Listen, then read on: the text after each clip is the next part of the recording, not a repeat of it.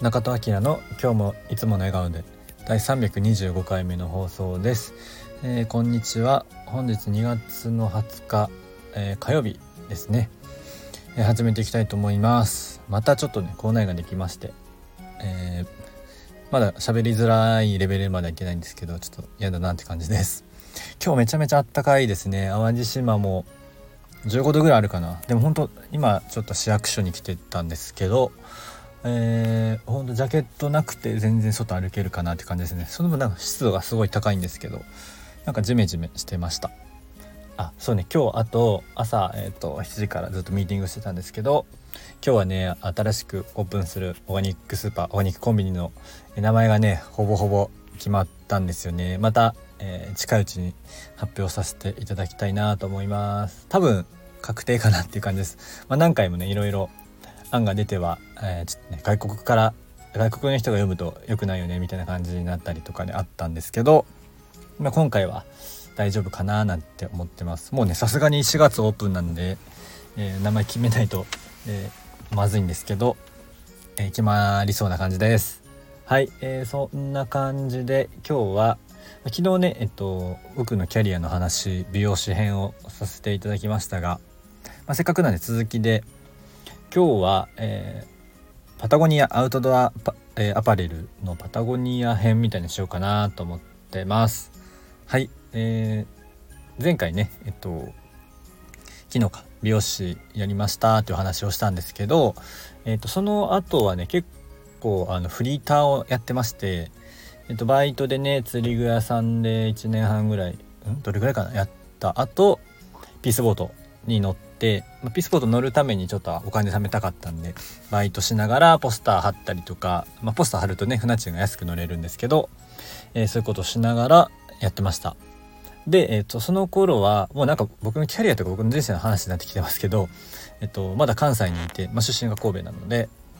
で神戸にいたんですがえっ、ー、とピースボート降りてから、まあ、全国に友達もできて、まあ、実家は出たいなと思っていましたで、えーこう関東にね、えー、行こうかなと思って行きました。でえっ、とその後パタゴニアに入るんですがそのそれまでに結構時間があって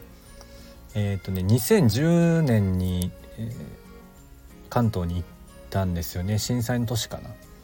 でえっと最初はねあのとりあえず本当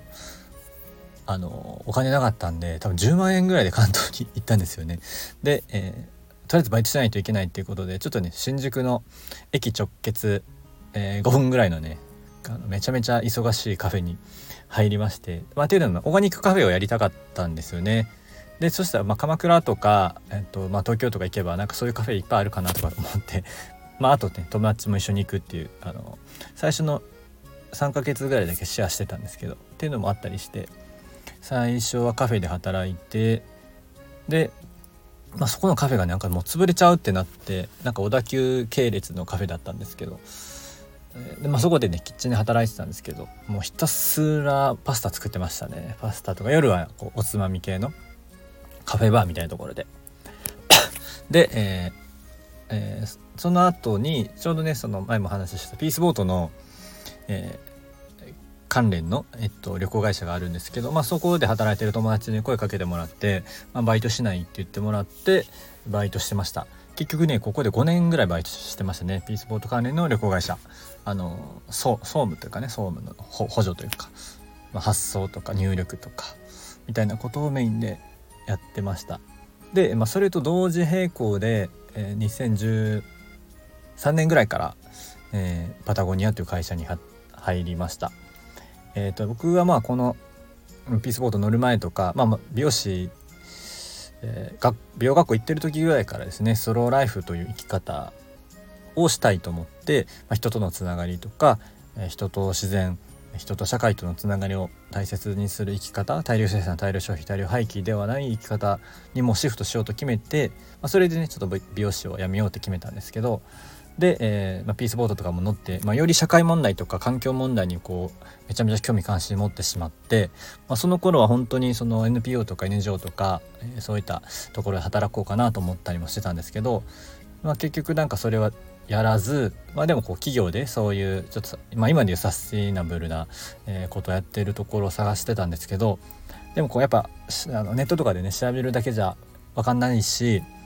でどうもこう今の言葉でウォッシュっぽい感じがすごいプンプンしてなんかもうちょっと本質的に、えー、環境のことやってる会社ってないのかなと思った時にあそういやパタゴニアあるなと思ってアウトドアは好きだったので、まあ、釣りぐらいしかやってないですけどでまあパタゴニアを改めてねこうちゃんと調べてみていやすごいなと思って、まあ、本とかもねそのあの何冊か出てたので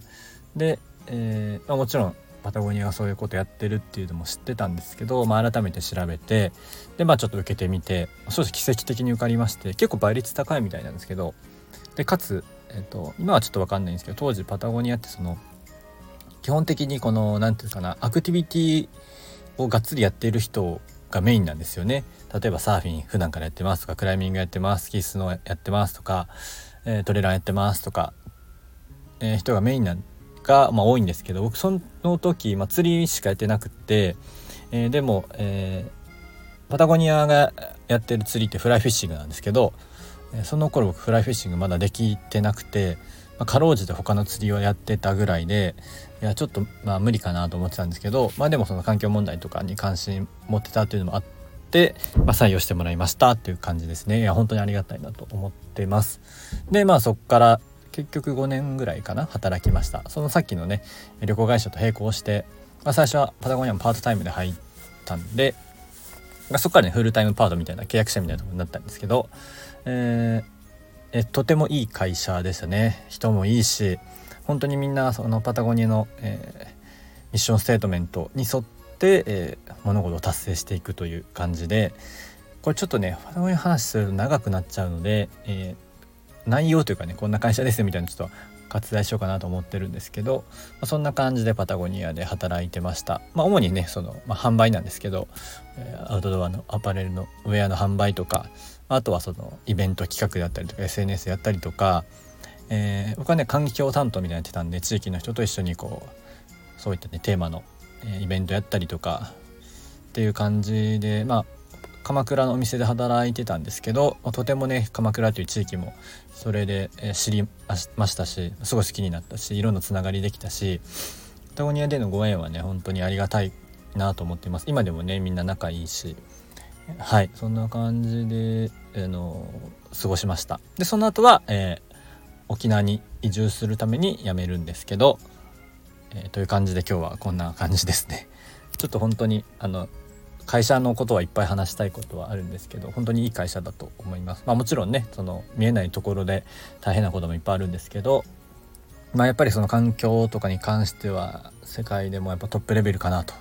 今でも思っています。はいそんな感じでもしね興味ある人とかパタゴニアホームページとか、えー、最近だとねパタゴニアのResponsible Company っていう本が昔出たんですけどそれのこう新しくなったバージョンの、えー、ちょっとタイトル忘れちゃいました僕も今読んでるんですけどあの